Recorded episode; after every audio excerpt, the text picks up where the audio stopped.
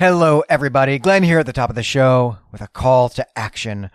When we started Clay Temple Media three years ago now, 2017, and at any rate, I guess that was three years ago, we were not really sure that anyone would be interested. And in fact, Brandon said something along the lines of, this is a show that 30 people will want to listen to, and we're two of them. We have been really surprised and, and really lucky to have such a robust listenership, a, a lively forum, and extraordinarily generous Patreon support. And we've grown our audience across the network to a little over a thousand listeners to each of our shows. But this year, 2020, we would really like to grow that audience even more. Uh, in fact, we've got our eye on doubling that number in order to keep our podcast going for the long term. Now, we're doing some things on our end. There's going to be at least one new show this year, and we are even looking at advertising in some SF magazines. But we'd like your help too. And we're going to incentivize that, of course. And what we would like you to do is review our podcasts. The more reviews we have, the more likely then we are to show up in a, a, search on some kind of podcast app and to be recommended to people browsing that app for a new podcast. I mean, we think Elder Sign is at least the 10th best podcast that discusses H.P. Lovecraft. But if you search for Lovecraft in Apple Podcasts, we will never show up because we just don't have enough reviews. And we'd like to change that. And we'd like to change that for all of our shows. So all right, what are you going to get in return for writing reviews, which we know is a task that no one actually wants to do? Well, we're going to give away some prizes. We're going to give away three prizes. In fact, one of them is a free bonus episode on a, a story or a topic of your choice. The second one's going to be a free nomination on an upcoming Patreon vote. I mean, even if you aren't a Patreon supporter, you can still nominate something to a vote. And the other option here is going to be a free trade paperback book inscribed by us, dedicated to you, thanking you for your help. And the first winner gets to choose and so on. On top of all of that, on top of those three individual prizes, we're going to do something for everybody, which is that if we get to 100 reviews on any of our five or six shows during this period, we will do a bonus episode of that show. So potentially five bonus episodes coming your way this summer. We're going to run this bumper here in February, also in March, and then again in April. You're going to get real sick of hearing it. And then in early May, as soon as my grades are in, I'm going to draw some names from a hat and pick three winners. And the way you get your name in the hat, this metaphorical internet hat, of course, you get your name in the hat for each review that you write. So if you review each of our five shows on the app you use, that's five entries in the hat. And if you go wild and review each of the shows on apps you don't even use, you can get even more entries. So the more you do, the more reviews you write, the greater your chances of winning are. And then you can just let us know by the end of April how many entries you get. You can send us a screenshot or just make a list, whatever you'd prefer. Uh, you can do that at our email, which is claytemplemedia at gmail.com, or you can message us on Patreon if you're a Patreon supporter, or you can message us on Twitter. I mean, we're, we're findable, right? If you know how to use the internet, we're findable, is what I'm saying. Uh, and by the way, if you have already written a review, and, and many of you have, and thank you so much for that, obviously we're going to count that here in terms of getting your name in the hat and towards that 100 review goal. And so then we'll do the drawing. And if you're one of the three winners, we'll be in touch with you about that. And we're very excited to work with someone on crafting a, a, special bonus episode. Those special bonus episodes, those commissioned episodes, that is really one of our favorite things to do because it, it lets us work together with a, a listener in, in coming up with ideas for shows to do. And then we're going to do this all over again later this year to encourage some social media sharing. But that is for another long and, uh, I'm sorry, tedious bumper uh, in the future. But all right, you are all awesome for helping us out. We really do appreciate it. But now let's actually get to the show that you came here to listen to.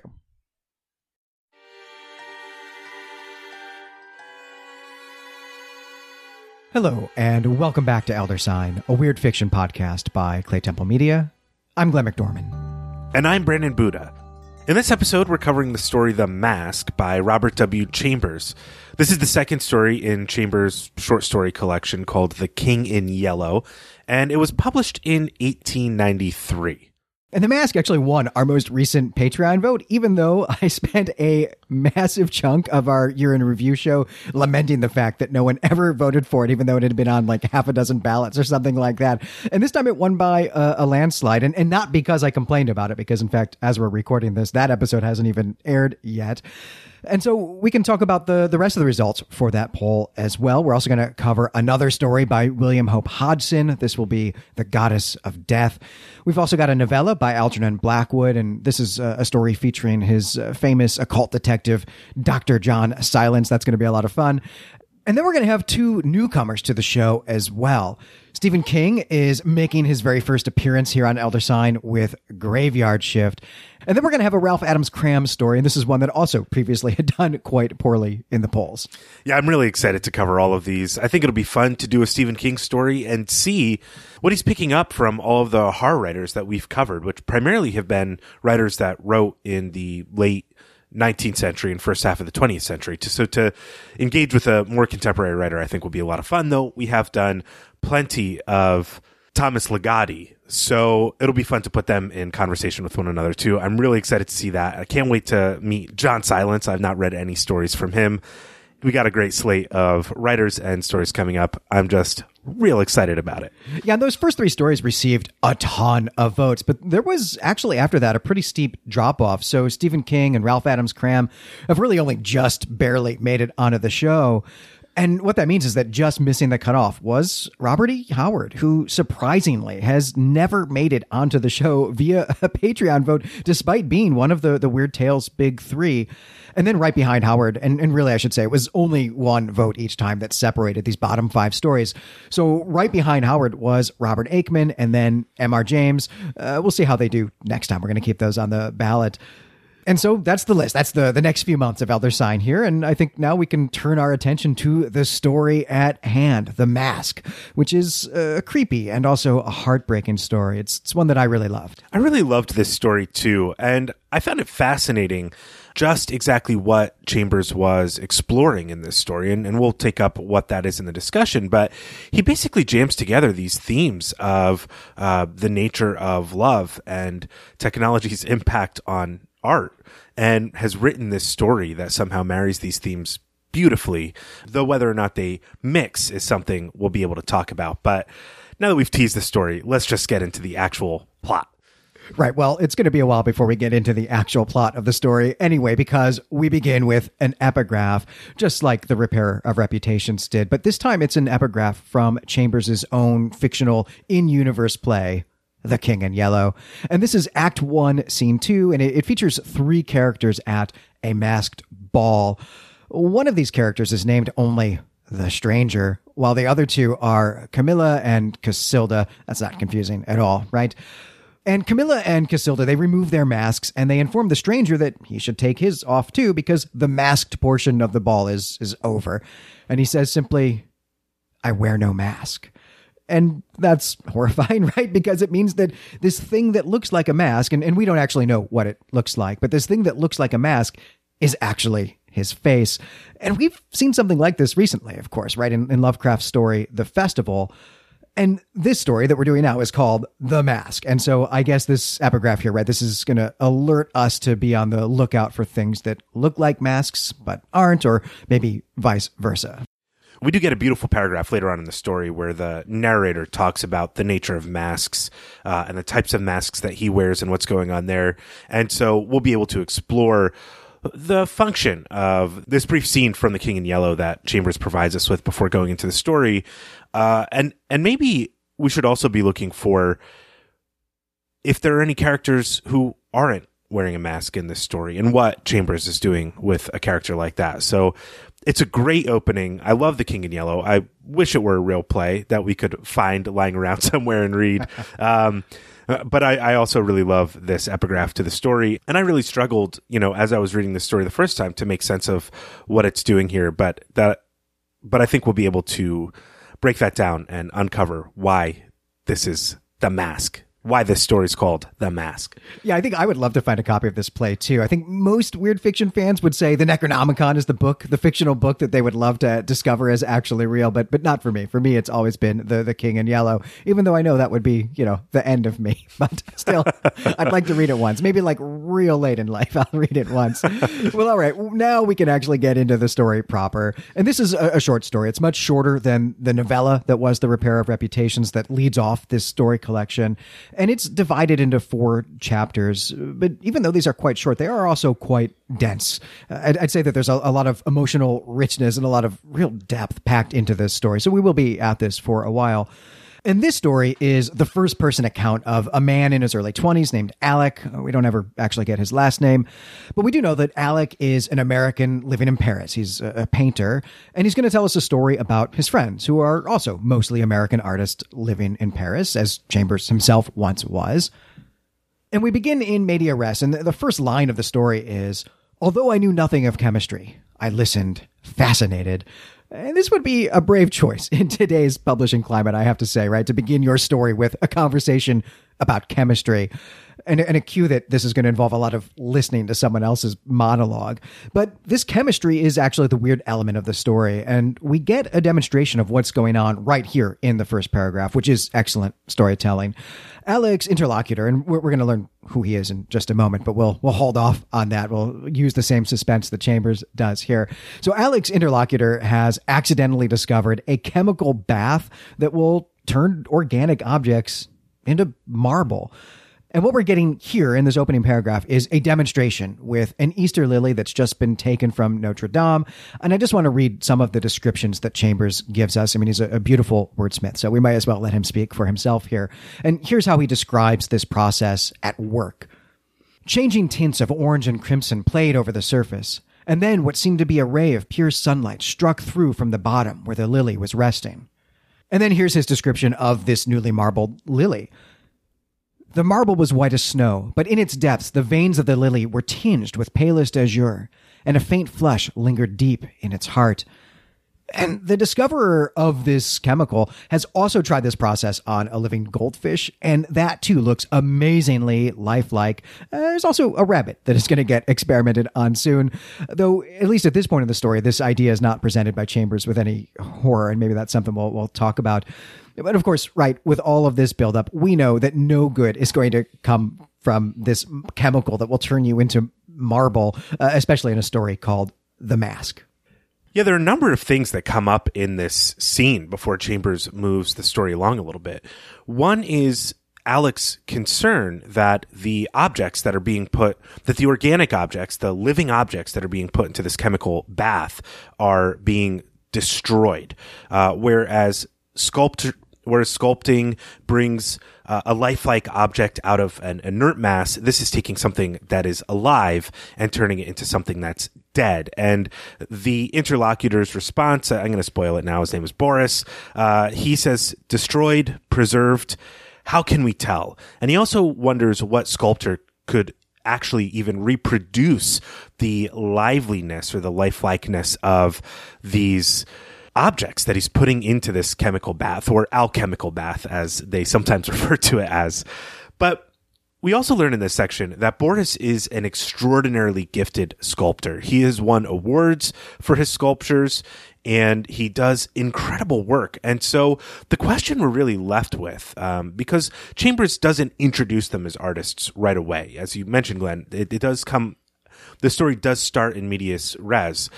We have to wonder why Boris is so interested in trying to find this new method for making marble sculptures rather than exercising in exercising his talent and his skill. And his motivations are revealed here to be that he, he feels he needs to top himself. And so he was trying to find a new method or a new technique that will showcase something new when he's presenting his new sculptures to uh, an awards committee or a gallery or a show or something like that. But Boris also really recognizes the threat that this process poses to his art form. Because if this technique were to be widely used or if the secret were to be revealed in some way, it would make sculpture and sculptors irrelevant. And it, it, this is really akin to the way that photography changed the methods and techniques of painting. And Alec comments on this in the story, or Chambers has Alec comment on this. Alec says that painters lose more than they gain by photography. And this points to this real issue that happened in the late 19th century that the ease of which an image becomes available really changes the audience's taste. And so if something similar happened in sculpting that happened with painting and photography, it would be catastrophic. It would be hard to imagine something like an impressionistic sculpture or what the new style of sculpting would be to appeal to an audience's tastes when the objects could be so easily obtained.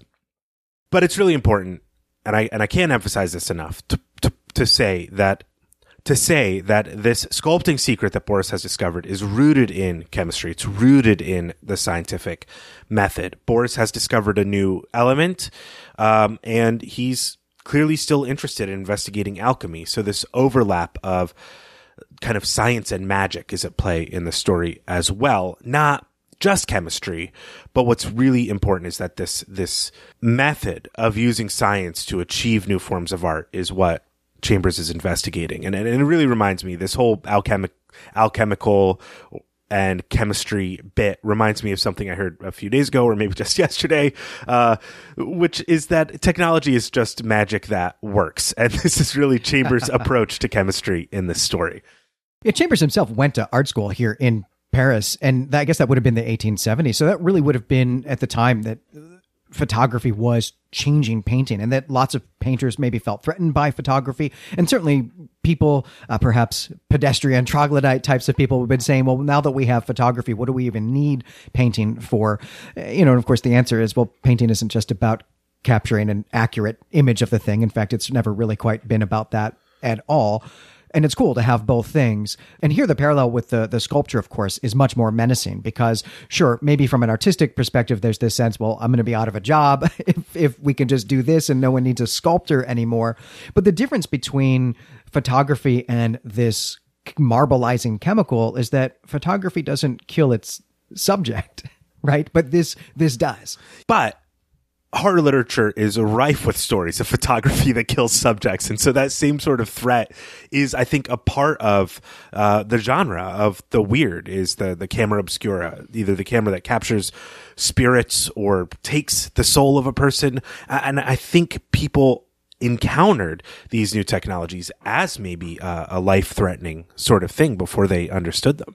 Oh, absolutely. And there's there's tons of that. But I just before we but before we go on, I do just want to also emphasize here that in this setup, us being told this and and all the the sort of suggestion that you know Boris, who is this fantastic sculptor, especially of people, has developed this process that can make marble that looks even better than his sculptures. And now he has such a reputation that he can never possibly exceed it. And the idea here, right, the setup here is that he's driven to do exactly that. And so we at this point feel like we know exactly where this is going, especially since we already know they're experimenting on a flower. They've we've already been teased that well, we're going to try it on a rabbit, and obviously then he's going to do this to a person at some point because he's up against this deadline to get a sculpture in. And Chambers gives us all of this one just in hints, and then two casually, right? So we know that the characters aren't there yet. They aren't seeing the the horrific outcome that we as readers know is going to have to be the result of this. Right, and we really get the sense that Boris is stru- that Boris is struggling with this uh, new sculpture of the fates. His subjects are often classical subjects that he's working on and, and he's already done the Madonna and Ariadne. He's done Cupids that he has all over the house and he's done, he has all sorts of projects and, and his topic or his subject is almost always classical art. And so now he's working on the fates, but he seems to really be struggling with that as well. All right, so all of that is part one of the setup, right? That's the weird element that's going on here. But we should actually meet all of these characters here because the story is going to hinge on a love triangle and at the center of this love triangle, uh, well, center, I guess, is not, that's not actually how triangles work. I suppose, you know, we're 10 minutes into this and I'm already mixing metaphors in a very bad way. Uh, okay, but, but still, uh, not maybe at the center, but the most important character in this love triangle is Genevieve, who's a native French woman, also in her early 20s. She is strikingly beautiful, and she's been a model for Alec and, and his friends as well. And that seems also to be the capacity in which they've met her. But of course, Alec is in love with her But he's on the outside looking in because Genevieve is in a relationship with the interlocutor who has discovered the marbling chemical, Boris, right? And and we learn here at this point that that 20-something American artist is the sculptor Boris Yvain, who we heard about in The Repair of Reputations. And in that story, we know him as the sculptor of the Fates, which decorated the suicide chamber. And we learned there that he died in Paris when he was only 23 years old. And hey, that's exactly how old he is here in The Mask. So we know where this is going, if not exactly the route that it's going to take. But all of this information also lets us know that this story is taking place before the repair of reputations, but in that same world, because here we see him working on the fates. I really love the way that Chambers sets up this love triangle they seem to have a casual way of talking about their love for one another. Genevieve knows that she's in love with both Alec and Boris, uh, but she likes or loves Boris more. And so Alec is, as you said, Glenn, on the outside of this. And there's this sort of bohemian casualness, as I said, to their approach to love, but it seems as though they're all very Catholic as well, or at least Genevieve is. And we're introduced to Genevieve as though something has changed with her, though we don't know anything about her prior to her introduction. And it's because Alec perceives a difference in her behavior towards him. There's a there's a new sort of coldness that he perceives from her, uh, from the way that she treats him, and he doesn't know what to make of it. And she's always trying to cover it up. And so there's automatically a conflict with Genevieve that we need to resolve by the end of this story. And it's just a brilliant way to introduce a character, particularly one in a love triangle where, where usually the conflict is between rival lovers who love the same woman. The conflict of this love triangle is really introduced as though the conflict lies entirely within Genevieve, the beloved, rather than with any of the lovers. And I just love that little subversion of the uh, trope that Chambers uses here. Yeah, we're going to find out eventually that that Boris doesn't even seem to know that there's a love triangle going on. But because this is being told to us in first person through the voice of Alec and an extremely introspective voice of Alec, we're going to learn a lot about his interiority here and see where the conflict is within him as well. I mean, you said that it lies mostly in Genevieve, but we do see a lot of inner turmoil in Alec who who wants what he wants, but also wants a lot of different things and, and realizes he can't have all of them and is having to make choices about which of the things on the menu he would like to have the most and, and also deciding who he wants to be, what type of person he wants to be in this love triangle. And we'll discover by the end of the story that there's also an extraordinary conflict taking place within Boris as well. I mean, they, Boris and Alec do both know that they love Genevieve, and Alec even thinks that might be the basis of their friendship. And Alec retreated as soon as Genevieve made her choice in terms of pursuing her or courting her in any way. So Boris feels pretty secure in his position, uh, but everybody's holding something back here.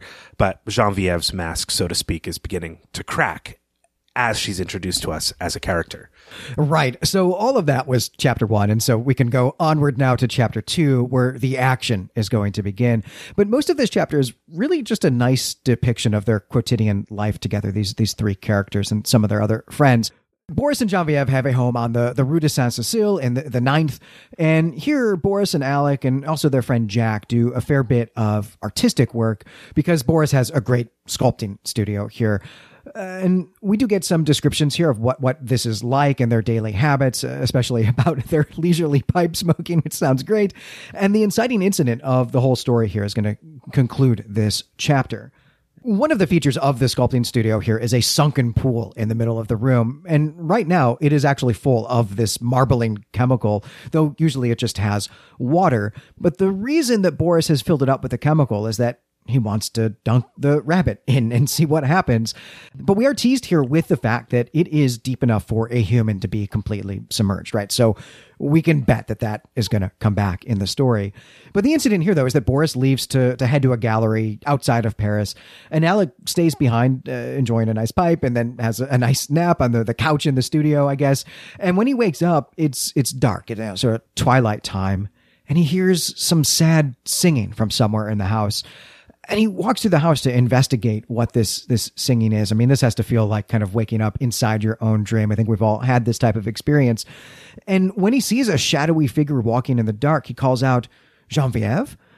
And of course, it is her, but she didn't know he was here. She thought he had left with the, the rest of them and his voice startles her and she trips over a wolf head that is still attached to a, a rug that they have on the floor. Yeah, safety tip here in the middle of this story, I guess.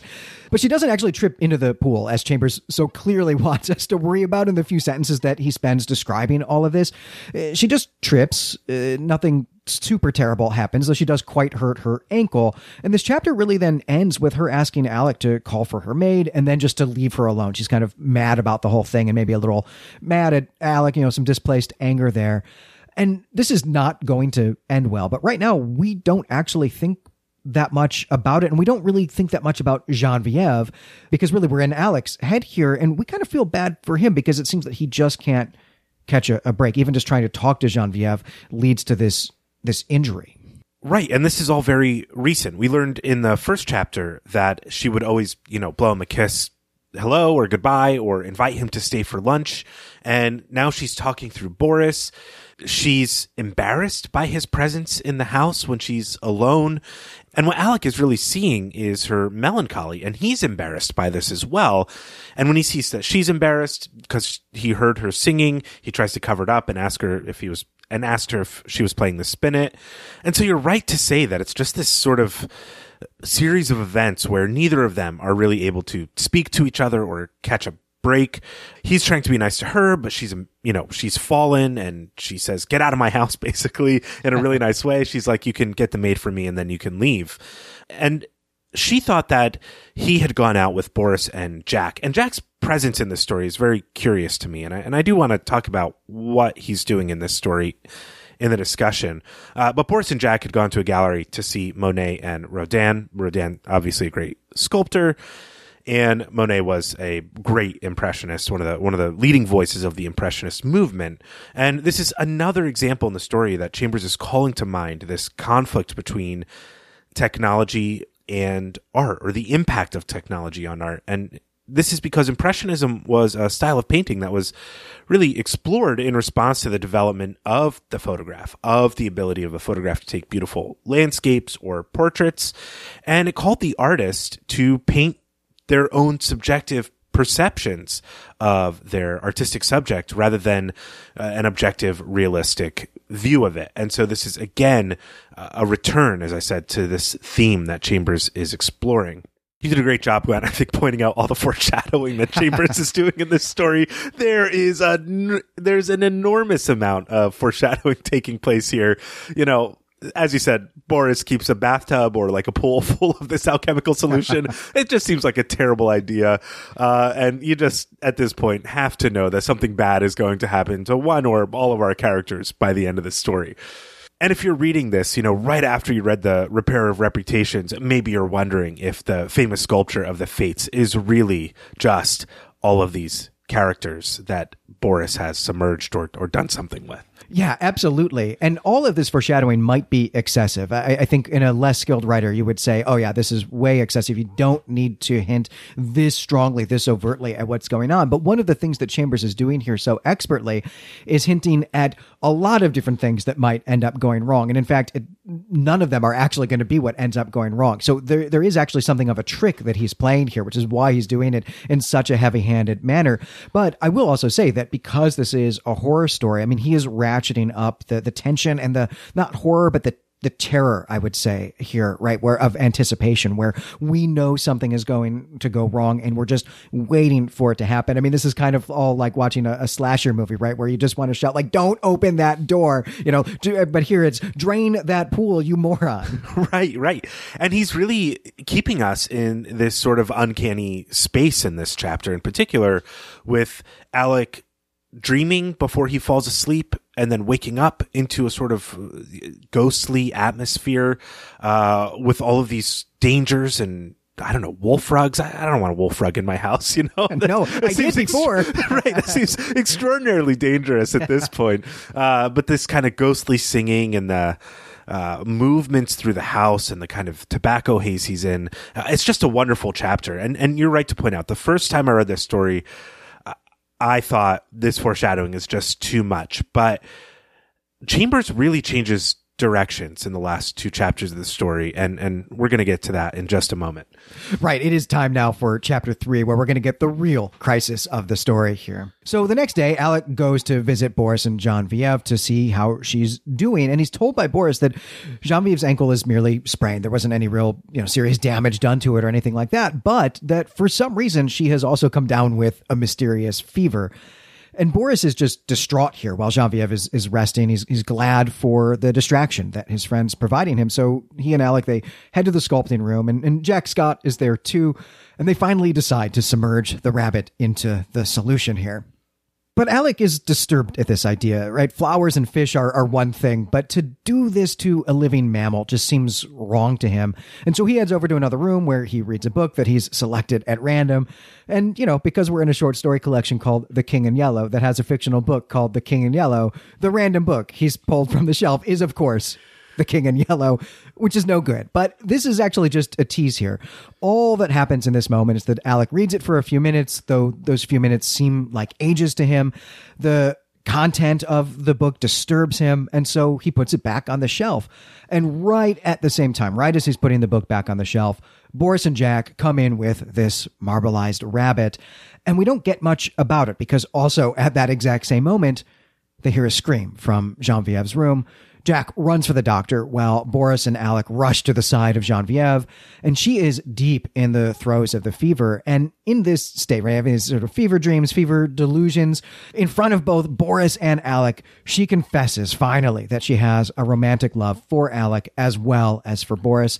Now, as you said, Brandon, we've known this already, and so has Alec, but this seems to be news to Boris here in this scene, and it it unsettles him. It's also embarrassing and uncomfortable for for Alec, who at least in some sense has made his peace with all of this and has been trying to be a good friend and maybe even trying to kind of not be in love with Genevieve. And even though he he does love Genevieve back, would like to be in a relationship with her, this is not maybe how he wanted that to to work out here. And Alec is really torn, I think, in this moment between this desire he has for Genevieve, but also his deep friendship with Boris. Right? They're not merely rivals for her love; they are also, you know, super best friends as well. And that that's that's a type of love that he feels. Also, he has these two very strong loves that are in conflict with each other. And so, with all of that going on, when the doctor arrives, Alec quietly slips out of the house. And but before Alec goes, we do get a great line from the doctor who says, in describing Boris, he says, "What ails him to wear a face like that?" Right, it's a, a mask of some sort that he has on, right? And this line prompts Alec to even think of The King in Yellow, which he's just been reading, and he thinks specifically of the Pallid Mask, which is a feature of that story. I love what Alec says when he's sort of reflecting upon this and the nature of masks and his own masks that he wears. And I want to read what Alec has written down, or what Chambers has written down in Alec's voice. I think it's fantastic. Uh, Chambers writes this The mask of self deception was no longer a mask for me, it was a part of me. Night lifted it, laying bare the stifled truth below. But there was no one to see except myself. And when the day broke, the mask fell back again of its own accord. And I just think this is an exceptional passage that really captures Alec's struggle that he's been holding on to for two years since he lost Genevieve to Boris. And really, what he's doing is it's more than putting on a brave face to face these people that he's decided to keep in his life. Because, as you pointed out, Glenn, he has a genuine love for both of them. So he's relieved and disturbed by his by going home at night and being alone by himself. And Hemingway has some great stuff to say about this in The Sun Also Rises, the same sort of thing. Uh, and I think it's just a great way to portray that conflict that there's not any hypocrisy taking place here. It's just what Alec has decided to do, the way he's decided to live his life. One thing we need to point out here is that Alec has also gotten sick almost right after finishing reading The King of Yellow, or as soon as the rabbit comes out of the bath, he catches this same fever. And this section of the story is really about the masks coming off, too. Uh, we learn right at the opening of the story that in her fever dreams, Genevieve says things like, My heart is broken and I just want to die. And this is the source of the melancholy. And we know that it's recent. Something has changed with her and maybe with her and Boris. And it's not just that she's in love with both Boris and Alec, uh, though she did choose Boris, it's almost as though she's lamenting that choice and living in the wrong world. She feels like she's made a bad choice and should have chosen Alec. And Alec is embarrassed by this, but he, he doesn't want to cause any more problems. And so he, and so while he's sick, while Alec is sick and kind of thinking about what he's going to do in the state of delusion, he kind of comes up with a plan to go and see them when he gets better and then to just ghost, to leave Paris altogether. And this is in part because he's realizing how much this mask is affecting his life. But at the end of chapter three, we see Boris's real character revealed. He too had his mask. And it's that through his friendship and solidarity with Alec, he has withheld a lot of his own feelings about uh, Genevieve's love for Alec, which he thought was over two years ago. This whole thing had been resolved two years ago. So we learn that the whole trio of characters here is pretending with one another in the service of unclear ends. And this is kind of Alec's revelation. He's like, why am I doing this? Who am I serving here? And, and what are we trying to achieve by doing this? And as, as long as the order, as long as the illusion of this order was intact, they could all go about their business. But the second that illusion was broken through Genevieve's feverish and delirious speech, things changed and the status quo had to shift to something new. Right. But the, the plan is not to just end things now. He actually does want to put things back to the way that they were, the way that we have seen things at the start of the story, and then leave because what he wants is for his withdrawal from their life to not seem as if it's the result of this incident, which is going to be a total a total fiction, but he wants them all to have that fiction. And this for him is, is a sort of noble self sacrifice, right? Where he wants, because he loves them both, he wants them to be happy, even if that means that there's a happiness that he doesn't get to have. In fact, maybe any happiness that he gets to have. Though, you know, of course, we know he can go build a new life somewhere and that uh, 10 years from now, he's going to look back on this and say, wow, there were a lot of feelings there that I just don't have. I just don't right, have anymore. Right. But you know, he's still in his early twenties. I think we've all been maybe not in exactly this type of situation, but have had a lot of feelings, complex feelings uh, between love and, and friendship going on like this. And I think Chambers does a masterful job of of showing us all of this here and all of this turmoil. And we think at this point, right, that there is actually some mysterious plague going around. That that maybe is going to be the the horrific, tragic thing that's going to happen in this story. But that's not going to turn out to be the case either because it's really only Genevieve and Alec who have this this fever, this sickness. And it's not even really a sickness, right? It's an affliction, right? What we're getting is that it is something that is coming from inside of them. The, the these emotions, the the being in this love triangle is affecting them this way. It's giving them this fever. It's not affecting Boris this way. We'll maybe talk about that in the discussion. We'll talk about about who Boris is and kind of the different dynamics of these relationships here. But there is also a weird element to Alec's time with this fever, which is something he has for quite a long time. I mean, he really does take very seriously ill here. And this weird element is really awesome. So I'm just going to read a little bit of it. And he says that these thoughts that he's he's having during his his fever dream here are hopelessly entangled with visions of white creatures, heavy as stone, crawling about in Boris's basin, of the wolf's head on the rug, foaming and snapping at Genevieve, who lay smiling beside it. I thought too of the king in yellow wrapped in the fantastic colors of his tattered mantle, and the bitter cry of Casilda, Not upon us, O king, not upon us! Feverishly, I struggled to put it from me, but I saw the lake of Hali, thin and blank, without a ripple or wind to stir it, and I saw the towers of Carcosa behind the moon.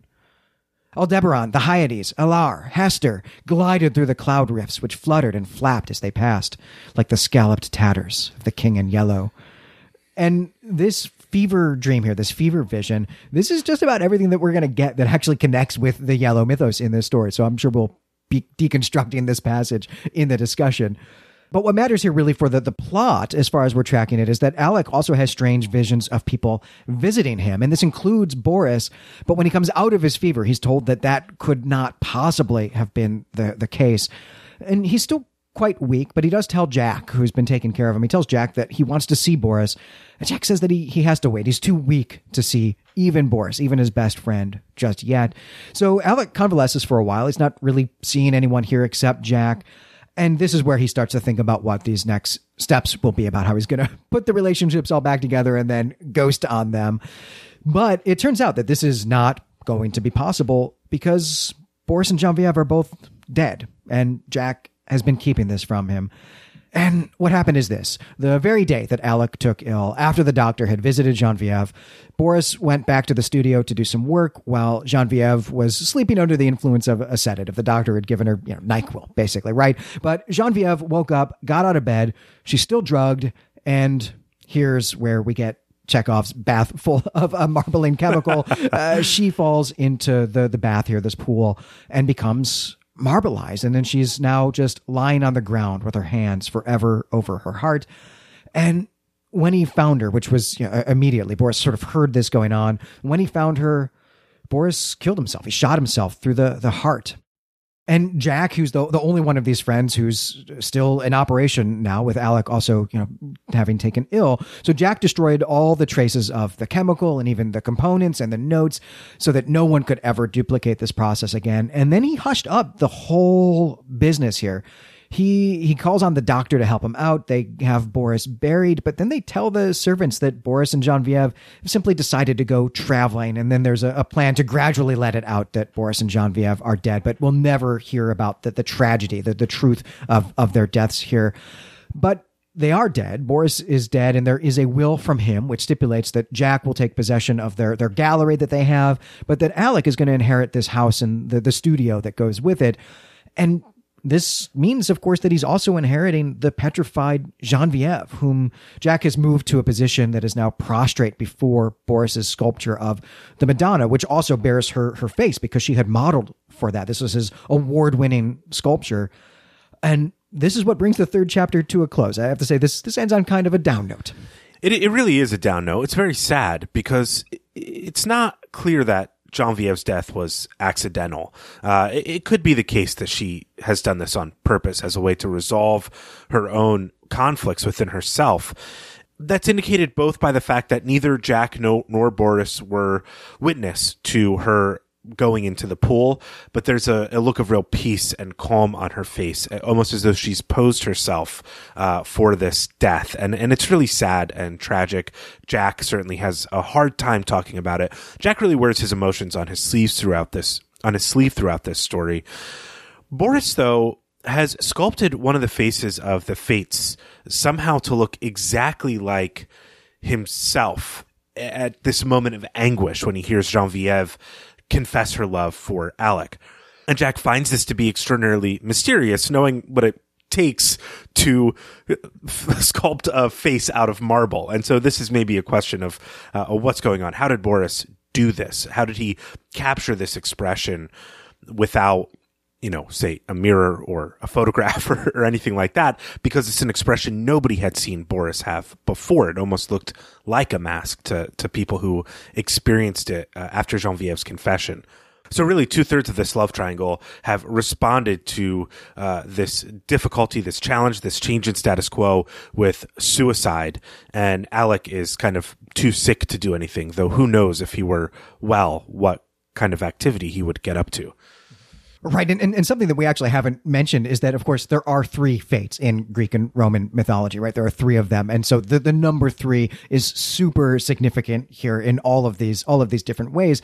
And I'm left here in this story wondering if that third member of the, the fates doesn't actually bear Alec's face, though we don't get that explained to us here in, in the story. But we do still have a little bit left to do here. So let's get on to, to chapter four, which is the, the conclusion. And we can be a little quicker about this chapter here. So Alec just cannot deal with all of this tragedy, and so he decides to travel eastward, going all the way to India. But he does keep in touch with Jack while he's traveling, and we come to realize that Jack is also greatly disturbed by all of this.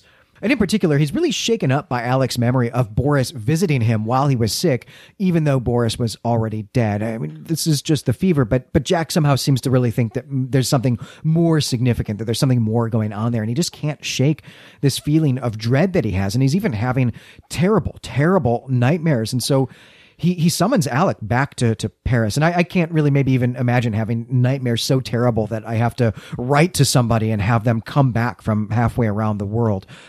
But Alec gets the summons and he he honors it. He comes back. So back at the house in Paris now, almost exactly two years later, the maid complains to Alec that someone is playing tricks on her.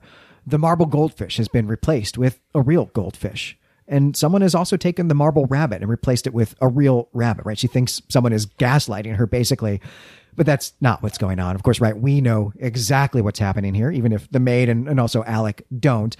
But it does dawn on Alec finally here, and he rushes into the studio just in time to find Genevieve alive and well, opening her sleepy eyes. Because it turns out that this marbleization process was only temporary. It just lasts for two years exactly. And that image is the end of the story here. On the day that Genevieve awakes, Alec gets a letter from Jack, a mad, rambling letter, telling him uh, that he has to stay and not leave the house, that Alec has to stay in the house until Jack returns. And he can't tell him why. This is obviously a scrawled letter. Jack has had some dreams and he can't explain anything, but he, he needs Alec to stay in the house. And Jack is really in a, in a kind of almost ecstasy here. He's, he's ecstatic and could be explained by the possibility that he's stolen or taken a piece of this uh, marble, this life form, this organic material that's been turned into marble and, and, witnessed it come back to life, or these dreams are so overpowering and so overwhelming, and he's disturbed uh, by the fact that he was witness and in the house to both of his friends' suicide, and and then Alec just bails, and then he ta- he's taking care of his other sick friend, and that friend leaves. Jack this story from Jack's perspective is a really, really different story than the one we get from Alec. um, because Alec is just really caught up in this sort of like grief of romantic love, but Jack is experiencing just death and uh, illness and really, really distressing things. Maybe he stole a copy of The King in Yellow from the house and has been just reading that way too much too. So there's just kind of a lot going on at the end of the story that, that pertains to Jack, but I, I want to return now to the way that the story actually ends. And I really love the way this story ends. One thing that happens is Alec builds up the courage to go into the room where the Madonna and Genevieve are, and he gives her a kiss and notices that there's kind of more of a reddish hue coming through her clothes. And this is a real shift in tone to almost like a fairy tale story. The imagery here, the, the, the, statue come to life. And I just love what Chambers does here at the last act of the story. He moves us through a lot of time, shifts the tone of the story to something kind of beautiful. These friends reconnecting, the hope of recovery for Jack. Jack and Alec are still making art. They're staying in touch with one another. And though Jack is in really bad shape, Alec does re- respond to his summons. And then Alec comes home and the lovers are reunited too. And I, and I just think it's kind of a beautiful way to end this story, but it doesn't really end the way it started, or it doesn't end by picking up or resolving any of the themes that started the story. So that's kind of what we're going to talk about in the discussion. There are really just three major topics I'd, I'd, like to consider within the story uh, so we can evaluate how well everything hangs together. Narratively speaking, you and I both love this story, but it's worth investigating what Chambers has put together and how it works so well because it's just an odd amalgam of ideas that he's playing with that make this story what it is. The two major themes of the story, as, as we've mentioned before, is the impact of technological progress on art and the nature of love and romantic love. But we also need to think about the presence of the King in Yellow, the play in this story, and why it's even here. But the first thing I really want to talk about is the this is this way that Ch- Chambers investigates the impact of technology and technological progress on art. So, Glenn, I just want to ask you what examples you see of this in the story, and why is the first half of the story caught up in the development of this theme, even making allusions to artists who have responded to this type of problem? Right. The, the first thing that we should say is, is to just to remind people that we are talking about a story that's written in the 1890s, but that does seem to be Chambers reflecting on his own experiences of the 1870s. But in either case, this is a generation or maybe even two generations prior to the fictional 1920s, near future 1920s of the repair of reputations. But whether we're thinking here of the real 1890s or the real 1870s, we are dealing with the process of the second industrial revolution, the one really where steel comes to, to dominate the, the world. And, and of course, we are living in a world largely made by steel. I don't know, maybe we're living in a world largely made by plastic, it feels like these days.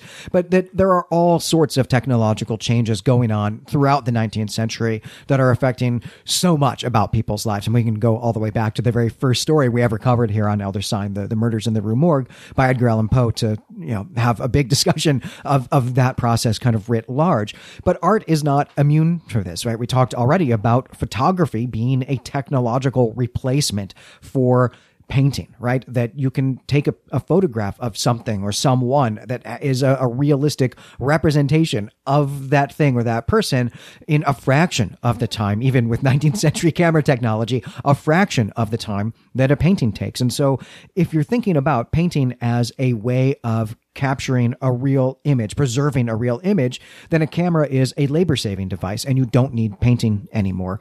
But that relegates painting to something other than art, right? And, and maybe we'll, we'll talk about that but the comparison here with maybe finding a labor saving device to make realistic sculptures is, is going on here in the story. I mean, that's kind of the centerpiece of the story. So that's the real big one. But there are other ways that we see technological change happening in this story. For one, this is a story about Americans living on the other side of the Atlantic Ocean. Uh, this is something that is rendered a lot easier and a lot cheaper to do because of the industrial revolution, because of technology. Uh, Jack and Alec are able to keep in touch when Alec uses that same technology to go to India. They're able to keep in touch via the the telegraph, right? This kind of magical far distance communications device, right? But I'd also say that even though he's never really quite named, uh, uh, the doctor character in this story also plays a pretty big role, right? Especially if we believe that Genevieve's death was an accident that was a result of this of this drug that he's given her, this you know uh, weird fiction Nyquil, I guess that he's he's given her. But he also has a big role to play in uh, covering up the the death and and so on. I guess as a sort of person who signs death certificates or, or something like that. But this idea that a doctor would be so involved in in all of this is is really a feature of modernity. It's a feature of industrial society and the sort of uh, mass production of of medicine and sort of new gains in science and and so on. And so I don't know. Those are some of the ways that I see technology and and science kind of crashing into older ways of doing things here in the story, but maybe you've got a couple other examples. No, I think you pretty much covered it. And you really brought out a lot of the way that that technology and technological progress have impacted the people's that have impacted the main characters' lives in this story.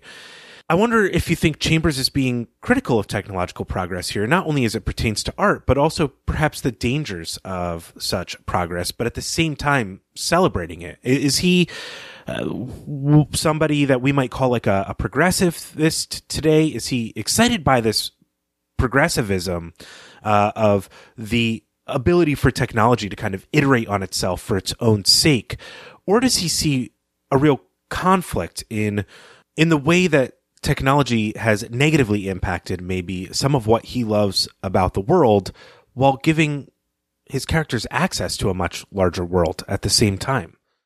Yeah, that's a really great question. I think we're going to see this theme in some of the other stories in the collection, and this will be, a, I think, a really good question to keep track of as we go through that, because even just as you were asking me this question, I immediately started going back to the first story in the collection, back to the repair of reputations to think about this.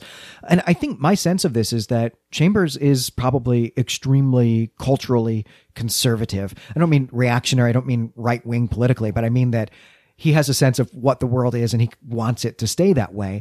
The repair of reputations, right, then is this near future story. We posited, I think, mostly that it was a dystopia, though I'm not sure that we've ever really quite had that question answered. But I still feel like that was a dystopic vision for him. This idea there, right, that uh, we can use technology to more easily let people kill themselves is a big part of the story there. But then other types of change, other types of things that lots of people would identify as progress, right? If the efficiency of the, the state and so on that colors that story are presented there as a, a dystopia. And so I, I have to think in general that Chambers is done needing new devices, new technologies in his life, that he thinks the world is pretty good the way it is, and we don't need all of that new stuff, that we can just enjoy the things that we have now, that the world the way it is now, or maybe even the world the way it was 20 years ago was, you know, the way the world should be. I guess I get that. I feel that way about the 1990s too. yeah, I definitely feel that way about the 1990s. Certainly an all right time to be a kid or like a teenager, you know? Yeah, this this theme of technology is is certainly on Chambers' mind as he's writing these stories, and, and I can't wait to see how he investigates this more deeply through the through the whole collection. I do think it's a little strange that that this technological process, this scientific process that turns organic material into dead material also wears off. And so Chambers might be exploring the idea that that the the kind of shift in the status quo that this technology creates also creates a new normal that people can return to. And I, and I think you're right to point out that he is wary and, and probably culturally conservative. He probably sees extraordinarily extraordinary value in artistic talent and the ability for people to express that and be paid well for it uh, through a patronage system or art galleries or whatever.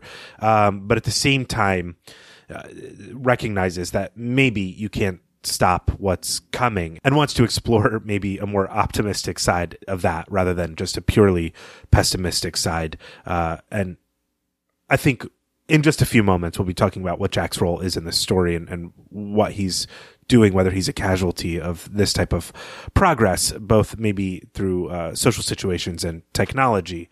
Yeah, one more thing that I, I've thought about here and thinking about Chambers' conservatism, and especially as it relates to art and technology, is that we do get here, right, as you pointed out, mentioned in the story, Rodin and Monet, who are modernists, right, who are people who are reacting to technological change and uh, and taking art then in a different direction now that we have technologies that can do realism. They're moving away from realism, but the I don't hero probably is not the right word, but well, let's just say Boris right here, the the sculptor.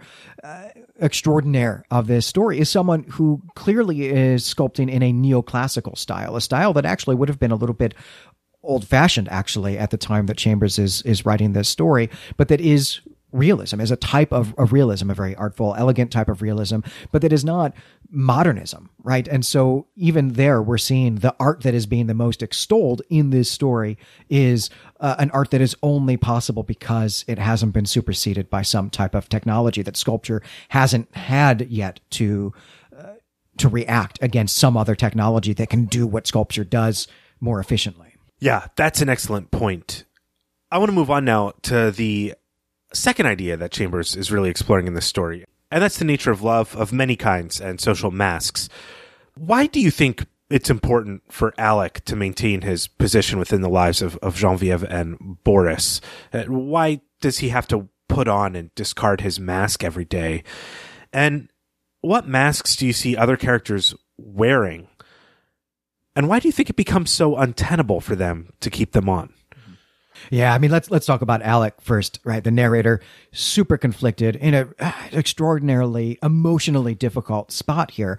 But thinking about why does he stick around, right? Okay, you you fall in love with someone. Uh, turns out she maybe is actually in love with you a little bit, but she's even more in love with your best friend. So your options are stay or go, and you choose stay.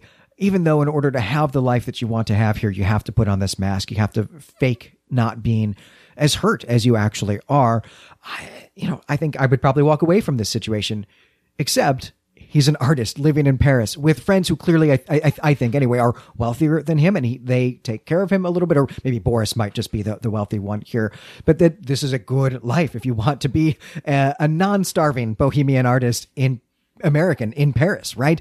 So there's a lot more at stake for him if he walks away than just that. There's this whole lifestyle and whole identity that is wrapped up in being here in Paris and being a part of that community. But also, I think we can envision here, right, that this is a person who says, Yes, I've fallen in love with Genevieve, and that love is in some way getting in the way of my friendship, my very important friendship with with Boris. I want that friendship still in my life. I don't want that to become a victim of this love. And and thinking maybe of love here is almost something that's not a choice for us, right? It's something that happens to us. I mean, I think given that we're dealing with love causing fevers in this story, that we can see love as actually kind of an unwanted affliction here in this story. And so he's trying to overcome it, right? He's just trying to get over it. He's saying, I want my friendship with Boris. I will be friends with Genevieve if that's all I can have. And if I stick around long enough, maybe this affliction will leave me eventually if I can just hold on one day at a time. And in the meantime, I'll just keep putting that mask on until either I don't need the mask anymore or the mask becomes permanent and it becomes maybe a true mask of self deception, such that he doesn't even know he's wearing the mask anymore. That's not what works, but I can see the rationalization that he would, uh, you know, be going through in his head every time he's walking home to his own apartment from their house in the ninth every day. It certainly seems as though Alec is remaining in this situation. I think because he feels that the the sorts of loves that he has for the various people in this story are better for him to exercise or restrain himself from than the types of negative experiences that he has. He certainly loves Boris as a as a friend. Uh, he loves Genevieve. Uh, he cares about their relationship and their well being, but the problem is they're all sort of pretending in these in these different ways. Boris's core community seems to be that of other artists. The mask he has to wear is likely rooted in his need to top himself to get affirmation, uh, admiration from other great sculptors or cr- critics of art. Um, but Alec doesn't really have that sort of community. He's just a painter and he can sell his paintings, but he's not really uh, renowned in any way. Jack seems to be the same way. And Genevieve is a model uh, for their art. So Boris is almost having to pretend that he's maybe less than what he is as a great artist when he's around Alec and Jack and uh, Genevieve, and he's in this community for social obligations. He gets some benefit from it, maybe because he's the best artist of them all. And he's clearly a genius because he's invented a new method of sculpting. He's discovered a new element. He's really, objectively speaking, probably the best of them and maybe gets a lot of benefit from, from hanging around with these other artists who maybe aren't as ingenious as he is. Why do you think it becomes so unbearable or untenable for, for Genevieve to remain at this sort of masquerade that they're all participating in without acknowledging? Why is she the one who breaks first? Yeah, that's another great question. There's a lot going on in her character that Chambers does not spell out for us because we're just in the head of Alec and Alec is not thinking about these things. She is actually a little bit younger than everyone else. I mean, she's 20. The other guys all seem to be about 23 or 24, which, you know, that's 20% difference when you're dealing with those ages so that might be something. It might be something here that because she's a woman, that might be the way that Chambers is thinking. Chambers, of course, principally a, a, writer of romances. It may also be something that she's French rather than American, which the, the rest of these guys are. But it also may be that she's Catholic, which is something that she clearly is, and the rest of these guys clearly are, are not. At least if we can uh, think about their religious identities etymologically by their their last names. So all of those things might be at play here. But I think what, but I think the thing that really stands out to me here is the way that she's connected with everyone versus the way Alec is connected with everyone, which is just to say that Genevieve is only connected with them because they have romantic love for her. Whereas Alec has kind of this double bond, right? He's in this group because he's friends with all these people and also because he's hanging around Genevieve. He's got two ties, two types of ties, in fact, whereas she has only, only one. And so she has less maybe to, to grab onto. I'm mixing metaphors here again, right? But she, she just, I think she has less to hold onto in the, in this group. And there's sort of maybe sort of more weighing down on her. I, I, don't know. I don't have maybe a great sense of that. What do, what do you think? I think that's actually a really excellent point that she doesn't have those multiple uh, bonds formed. And if this is her kind of primary community, assuming she just goes to like morning mass and is not, there's not really like a Catholic community participate in, strictly speaking, that just having that one layer that one mask to wear instead of multiple masks maybe it, it's it, it becomes more unbearable for her i do i do want to ask you what you think Jack's role is in the exploration of these different types of loves and, and the nature of social masks uh, in this story that Chambers uh, is exploring. Yeah, I find Jack super fascinating in this story. And there was a part of me that even wondered, maybe wished that the story had been written by Jack.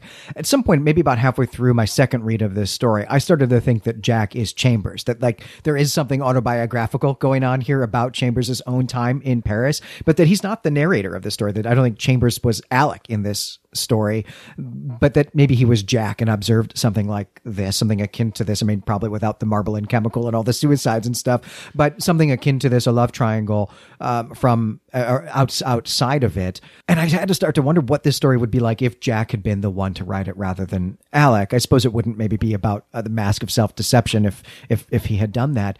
But what I find so fascinating about Jack is that he clearly is the caretaker of this entire group, right? You talked just a moment ago about why Boris even even has this friend group when he clearly is uh, at least one rung ahead of them on the, the, the ladder of artistic genius and, and maybe several rungs ahead of them that he is really the brilliant artist and they're good at what they do. They can make a living at it, but they're not their work is not going to live on the way that we know that Boris's work famously lives on, that he, in fact, is famous even a generation or two later back in America. People know who sculpted the fates and they know his story and so on.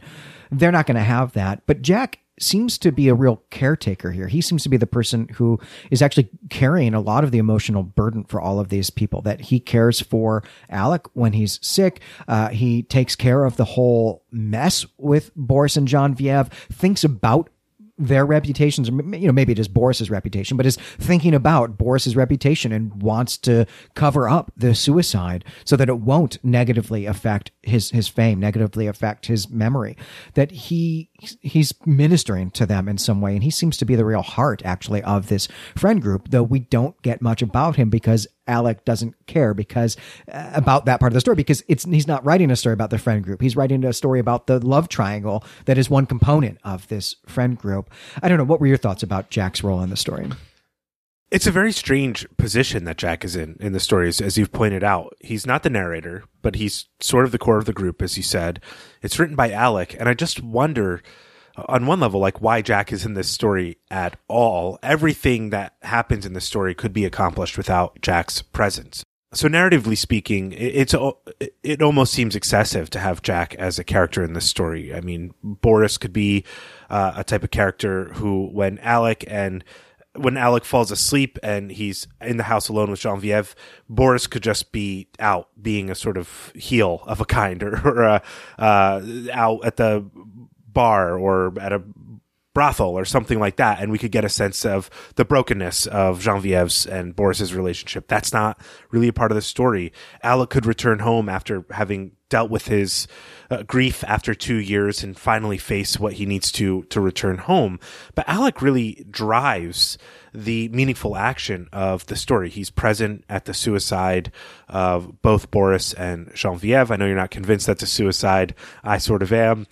um, and this is another type of maybe love that Chambers is exploring in this story, and that is a love that doesn't need to wear a mask. He can care for all these people. He's the most emotional. He's the most affected by the tragedy that is this story. And I think he's not at the masquerade, so to speak. He's present, but he's not wearing a mask. He's gone unmasked. And I think that Chambers has added the character of Jack, maybe because there's some autobiographical flair here, uh, but also to show us a character who isn't at the ball, but is still a part of the world because the masks are really clearly a metaphor in this story. so uh, I'm struggling to come up with with something that doesn't speak in pure terms of metaphor. But but Jack is here to demonstrate a, a different sort of uh, love that doesn't require these sort of social masks. No, I think that's a brilliant uh, understanding of, of who Jack is here, right? And, and part of what makes him the excellent caregiver that he is, is that he's not wearing a mask. He's not hiding anything about him. He wears his, his feelings on his sleeve. He's unmasked. He's never had a mask. I guess maybe in some way he's kind of the stranger of the, of the, the epigraph, though I also don't think people, you know, think his actual face is horrifying. We don't get anything like that in the story, but that's where he contrasts with, with Alec, who is, also has a lot of feelings, a lot of love for people, but is having to put on a mask because of those feelings. That he's he's his caretaking is in some way actually a mask, which is contrasted with with Jack's. And I think that's a brilliant storytelling device. Though I do still wonder what this story would have looked like from Jack's perspective. I don't know. Maybe that's a writing prompt we can we can throw out to to, to listeners that because I, I would love to see what that would look like. I think thinking about this story from Jack's perspective, uh, you might not end up in the same place that this story does. But man, what a great way to get started on a story prompt for an idea. It's it's awesome because Jack is the most important character in this story and the most underwritten. Yeah, there'd be a lot more about how to how to cover up a suicide and forge uh, medical documents in, in, 19th century Paris yeah. as well. I'd read that story. Yeah, it would be pretty great. Uh, I, I want to ask you now whether or not you think that the the themes of the nature of love and social masks and you know be, thinking of life as a masquerade and the theme of technology of the impact of technology on art really play together whether or not they play together at all in this story and how chambers has pulled this off if they don't. Well, I think the way that these two themes work together, function together in the story is that the, the masks are necessary, especially, you know, Alec's mask is necessary because this is his community. He can't really have another community here in Paris because this is the artistic community of Paris. And he's isolated. I mean, he's an American living uh, abroad. Uh, again, be possible because of the Industrial Revolution, possible because of technological change, and because of that situation that he finds himself in, he's also got to then put on this mask. That's where I see them them working together here. But I don't know that the two ideas uh, to, to my mind anyway, really reinforce each other thematically, but I also don't think that they conflict with each other in any particular way. But I suspect that you might have a reading that can tie them together here. I don't know if I have a, a, strong reading that ties them together well. I think you put it excellently that, that the themes don't really reinforce each other, but neither do they conflict. Rather, it's uh, a question of context, using a theme to develop a context, and using a theme to tell the human story in that context. And to me, that was really a, a brilliant technique that Chambers is doing in this story. Often in genre fiction, themes reinforce one another in order to make the context of the story and the world of the story something that is necessary for the protagonist to understand or overcome or change in themselves or in the world in order for the world to be made right. Rather, in this story, Chambers has taken sort of a, a classic trope of literature going, you know, back at le- as far as the King Arthur stories, using the name Genevieve to even call to mind Guinevere in a lot of ways. And has put that in a context of a world in transformation. And maybe on some levels is looking at uh, a bohemian attitude towards love that is part of this moral change that's taking place in response to uh, how technology is changing art. Everybody's responding to something and reacting to something rather than uh, living as a, a, sort of true expression. And maybe he's even being critical of the art scene in general uh, and the sort of moral charades that people are playing in the you know 1890s in France as well. Yeah, there has to be a whole reading of this story that takes into account the Arthurianness of it. We actually did point out when we did the repair reputations and we were talking about about names that Boris Yvain, the Yvain part of this is uh, is from Arthurian stories. This is one of the knights of the, the Round Table. Boris also means wolf, and there is something going on here with the the wolf of Boris's name and the wolf's head of the the carpet. But then, yeah, Alec, and I, I'm not quite sure who Alec is meant to represent here, but you know, there's maybe some sense that some of the letters in the name name could maybe make you think of Lancelot if you wanted to do something like that, or you know maybe Lancelot du Lac, and we have Alec here, something like that. But definitely, right? There's a classic love triangle involving Guinevere, which is maybe etymologically related to, to Genevieve in some way that the Chambers definitely has in mind here. I mean, that is the model of romance, and this is a romance story, and you know that's medieval French literature. This is taking place in France. Chambers loves French literature for sure. So yeah, something is going on there. Yeah, absolutely. And I wonder if he's just sort of tired uh, on some level of the masquerade in general and saying like everybody knows everybody's doing these things why do we insist on wearing these masks and why do we fear the one who who doesn't wear the mask uh, though jack isn't feared in this story i think he's certainly he certainly doesn't put people at ease, especially when he's kind of going crazy as everybody else's masks come off. Uh, th- th- there's a lot going on in this story that we haven't explored, but I think there's one more topic we have to touch on before signing off here, and that is why this is even in the collection of The King in Yellow. I mean, yes, we have the epigraph, and there's this bit with the with Alec reading The King in Yellow and how it plays into all these people's visions and dreams, but this story would function without it. What's your take, Glenn, on why this story is in the King in Yellow collection. Yeah, I've been really looking forward to, to tackling this question as we've been, you know, getting ready to do this episode this week. Before we tackle that, though, I do want to say one more thing about the Arthurianness of this because it somehow only just occurred to me while we're having this conversation, which is that this story, both parts of the story, the deaths and then the uh, thawing out, the demarbling, I guess, which happens exactly two years later, it's all happening at Easter. And the first thing that we see get marbleized is a, an Easter lily that has been plucked from Notre Dame, from a, a Christian church. Chambers is doing something with that too. That's a conversation maybe we can we can kick to the forum.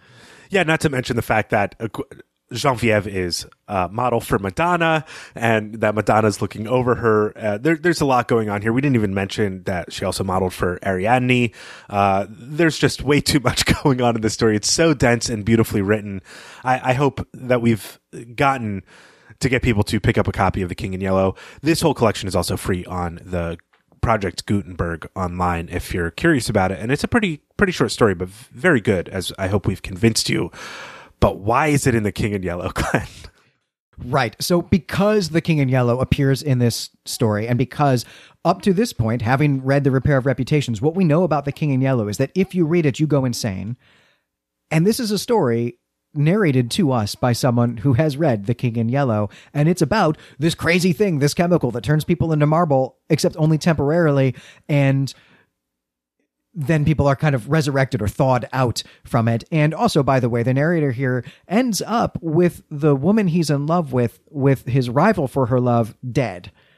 So there's a sense here in which maybe we might wonder if anything in this story is true. That if maybe what we're actually reading is the story from a narrator who did in fact read The King in Yellow, went mad in the way that we saw Castaigne go mad in The Repair of Reputations, and and by which I mean go mad in a homicidal way, start killing to get what he wanted in also a love triangle. That if the deaths here, the death of Boris Yvain here is not a suicide in response to Genevieve's death, but is in fact because Alec murdered him, and that this is all a delusion that we're getting that would certainly account for some of Jack's own sense of madness about what's going on. Maybe what Alec perceives as Jack being ecstatic and freaked out and having all these issues is the fact that uh, if Alec saw Boris the day Boris died or around that time, uh, and then Alec fled as soon as he got better.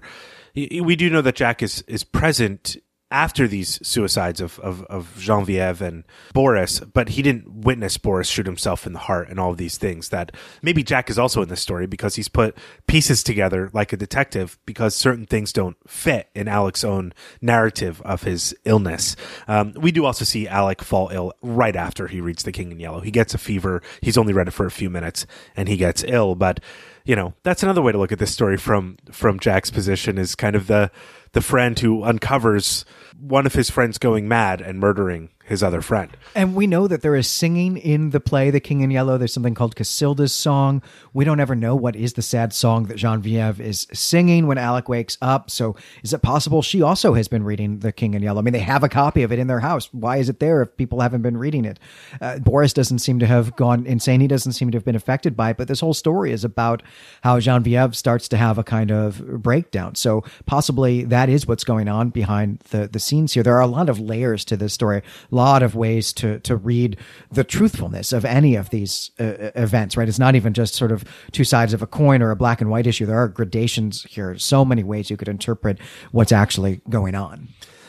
Yeah, and in the same way that this story brought clarity to a small element of repair of reputations, we may find that other uh, stories in the King in Yellow collection bring clarity to this story, but we'll have to wait to find out. And so, on that note, that's going to do it for this episode. Once again, I'm Brandon Buddha. And I'm Glenn McDorman. As always, you can find us and our other creative projects at claytemplemedia.com.